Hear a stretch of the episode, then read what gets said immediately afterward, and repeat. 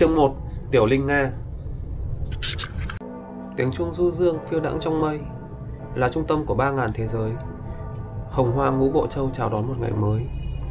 Khi mặt trời mọc lên từ phía đông, Những vì sao lui vào bầu trời xanh. Tây Bắc Đông Thắng Thần Châu, Nơi hẻo lánh không đáng chú ý gần Trung Thần Châu. Một tòa đại trận chân láng mỏng manh, Giống như chiếc bát lưu ly úp ngược, Bao phủ hơn mấy chục ngọn núi xanh biếc vào trong đó. Dưới ánh mặt trời Vách tường đại trận tỏa ra ánh sáng bảy màu nhàn nhạt, nhạt. Bằng mắt thường có thể thấy được từng cỗ linh khí đang luân chuyển trong trận. Trên dãy núi, tên cầm linh thú đang vui đùa. Bên trong mây mù chợt có mấy thân ảnh hiện ra. Khói trắng lượn lờ, tia nhạc vang lên. Bên cạnh mảnh đất trống không trong rừng có một số ngôi nhà. Không ít người đang ngồi xếp bằng thổ nạp, bay múa khắp nơi, tạo thành một khung cảnh thần tiên Bỗng có một đám mây trắng từ Đông Hải chậm rãi bay gần tới tòa đại trận này. Trên mây đứng hai người, một cao một thấp. Cao là một lão đạo tóc bạc, lão mang theo một bé gái xinh xắn khoảng 8-9 tuổi. Mây trắng lững lờ lòng lặng lẽ, gió mát mình ta sao phải buồn. Bỗng nghe lão đạo cất tiếng ngân nga.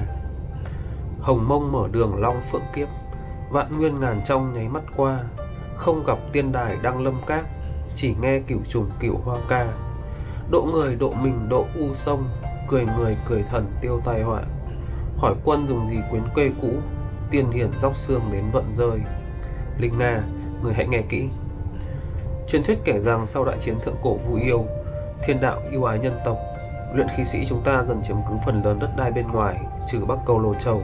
Nó trải rộng khắp 3.000 đại thế giới, Nhưng Nam Thiệm Bộ Châu là nơi khí vận của nhân tộc, Nơi đó hạn chế chúng ta ra vào ở đây chính là Đông Thắng Thần Châu, nơi tu hành tốt nhất trong tam giới. Linh Nga, con nhìn những tiên sơn phía trước, có cảm thấy chúng vô cùng hùng vĩ, hết sức khí khái không? Cô bé kia nhu thuận gật đầu, đôi mắt trong sáng nhẹ nhàng chớp. Trên khuôn mặt trẻ con tròn trịa còn mang theo nét vui vẻ chờ mong. Nàng mở miệng trả lời, thanh âm giống như chú chim nhỏ, uyển chuyển dễ nghe nhưng vẫn mang theo một chút rụt rè. Dạ, rất hùng vĩ, có thể chiếm cứ một linh mạch gần Trung Thần Châu này chứng tỏ thực lực tông môn chúng ta thật là hùng hậu. Lão đạo có chút hài lòng vuốt râu cười, khuôn mặt đắc ý vẫn không quên vung vẩy phất trần. Nữ đồng mặc váy hoa sen nhỏ giọng hỏi, Sư phụ, vì sao chúng ta không đi Trung Thần Châu chiếm một chỗ linh mạch? Lão đạo bị hỏi, lập tức cười ngượng ngùng đáp. Ở Trung Thần Châu có quá nhiều nhân vật lợi hại, chiếm cứ linh mạch. Ở đó mỗi ngày đều không được yên ổn, không như ở đây yên tĩnh, thoải mái, linh ngạ. Nữ đồng chắp tay cúi đầu, Đồ Nhi đã hiểu. Hôm nay vi sư mang con vào tiên môn, sau này con phải tu hành thật tốt, không được nửa phần lười biếng, tranh thủ sớm ngày tu luyện có thành tựu, truy cầu tiên đồ, cầu trường sinh, bước đi trên con đường tiêu giao. Nữ đồng quay đầu, nhỏ giọng hỏi: "Thế nhưng sư phụ, ngài là tiên sao?" Lão đạo trẻ miệng hò khan. Mấy năm trước vi sư tu hành có chút sai lầm, nhưng sớm hay muộn, hai mươi mấy năm nữa cũng sẽ thành tiên. Con phải nhớ kỹ, đạo thừa của chúng ta tên là độ tiên môn, khai sơn tổ sư là độ ách chân nhân, là vị kim tiên lừng lẫy ở tây côn lôn. Đạo thừa truyền lại chính là nhất khí chính thiên đạo. Nó là môn đạo pháp trường sinh cực kỳ cao minh. Đã nhớ rõ chưa? Đây chính là điều con phải luôn ghi nhớ trong lòng. Dạ đồ nhi đã ghi nhớ rõ. Nữ đồng vô cùng nghiêm túc gật gật đầu. Lão đạo lắc lắc phất trần điều khiển mây trắng chậm rãi tới gần đại trận phía trước. Trong tay cũng lấy ra một cái ngọc phù lớn chừng bàn tay. Chỉ thấy ngọc phù lóe ra từng đạo ánh sáng xanh. Hộ sơn đại trận liền chậm rãi nứt ra một cái khe hở. Lão đạo mỉm cười, hài lòng dẫn cô bé vào. Đôi thầy trò vừa mới tiến vào trận, mấy con bạch hạc liền từ trong mây thấp lao đến. Trên đó đứng mấy nam tử trẻ tuổi, thân mang đạo bào váy lụa, chính là đệ tử phụ trách tuần sơn trong môn phái. Bọn họ đi về phía lão đạo, hành lễ chào. Tề Nguyên Sư Thúc. Sau đó hỏi thăm nữ đồng này có phải tân đồ đệ của lão đạo không? Rồi dẫm lên bạch hạc tiêu sái rời đi. Cặp mắt nữ đồng to sáng lấp lánh, Phản chiếu bóng lưng thướt tha của hai vị nữ tử kia. Sư phụ, Khi nào thì Linh Nga có thể dẫm lên tiên hạc bay lượn? Đợi con luyện ra ngũ khí trong tâm, Có thể tự ngự vật mà đi, Lão đạo Tề Nguyên vuốt dầu cười nói. Con thấy, đó là tiên hạc, Kỳ thật đều là một ít pháp khí biến thành, Không nên gấp gáp.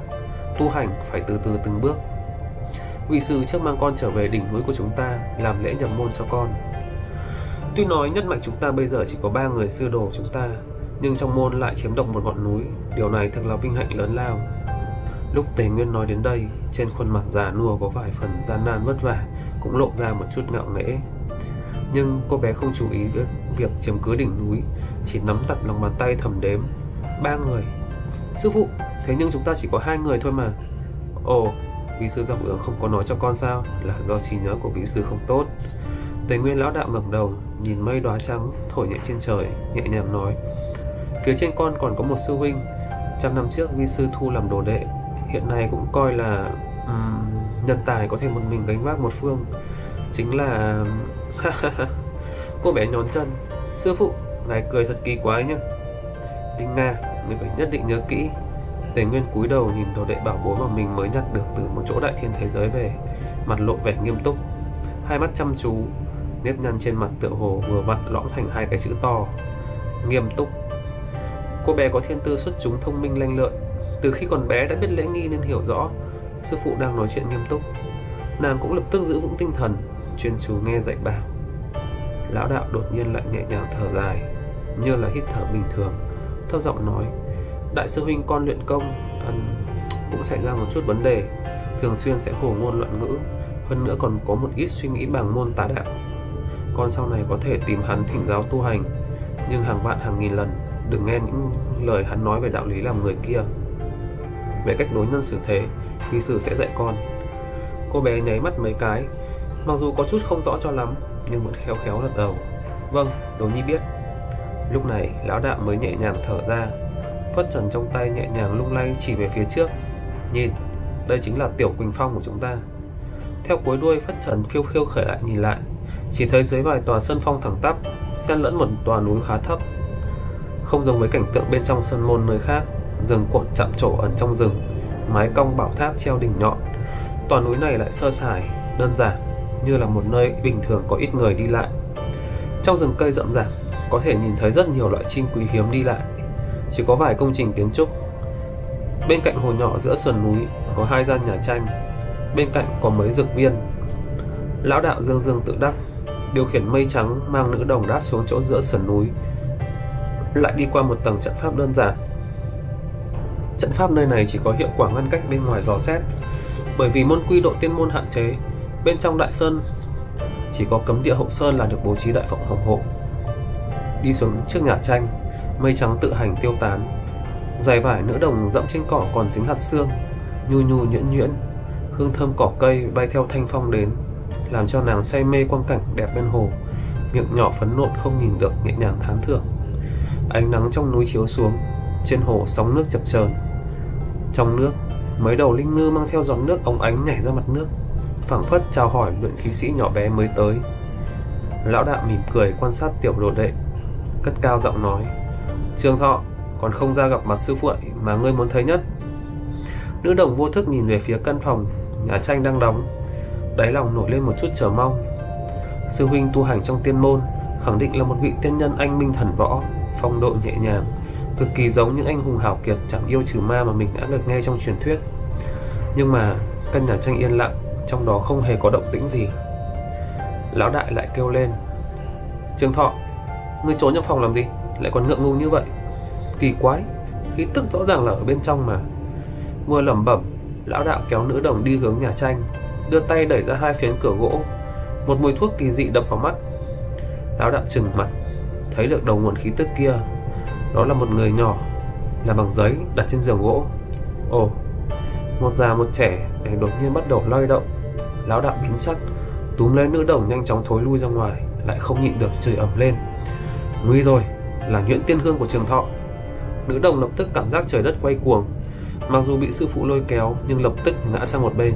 Xoạt, tiếng nước. Lúc ngã xuống đất, nữ đồng không nhịn được, theo tiếng nước nhìn lại. Trên mặt hồ, một thân ảnh thon dài đang đứng lên. Hắn chỉ mặc một cái quần dài màu đen, cơ bắp, cường tráng, lại cân xứng dưới ánh mặt trời chiếu sáng, lóe ra ánh sáng yếu ớt. Tóc dài ướt sũng, vung ra hai đạo và nước sáng lấp lánh ánh sáng vừa vặn làm khuôn mặt thanh tuấn của thiếu niên kia chiếu đầy vào đáy mắt nữ đồng, làm khuôn mặt nhỏ của nàng trong nháy mắt đỏ lên. Nhưng nàng chưa tu hành, làm sao chịu được dược lực mạnh như thế? Chưa kịp hoàn toàn ngã sấp xuống, đã triệt để ngất đi. Khuôn mặt nhỏ vẫn đỏ rực như cũ. Quả nhiên, giống như mình tưởng tượng, đại sư huynh oai hùng.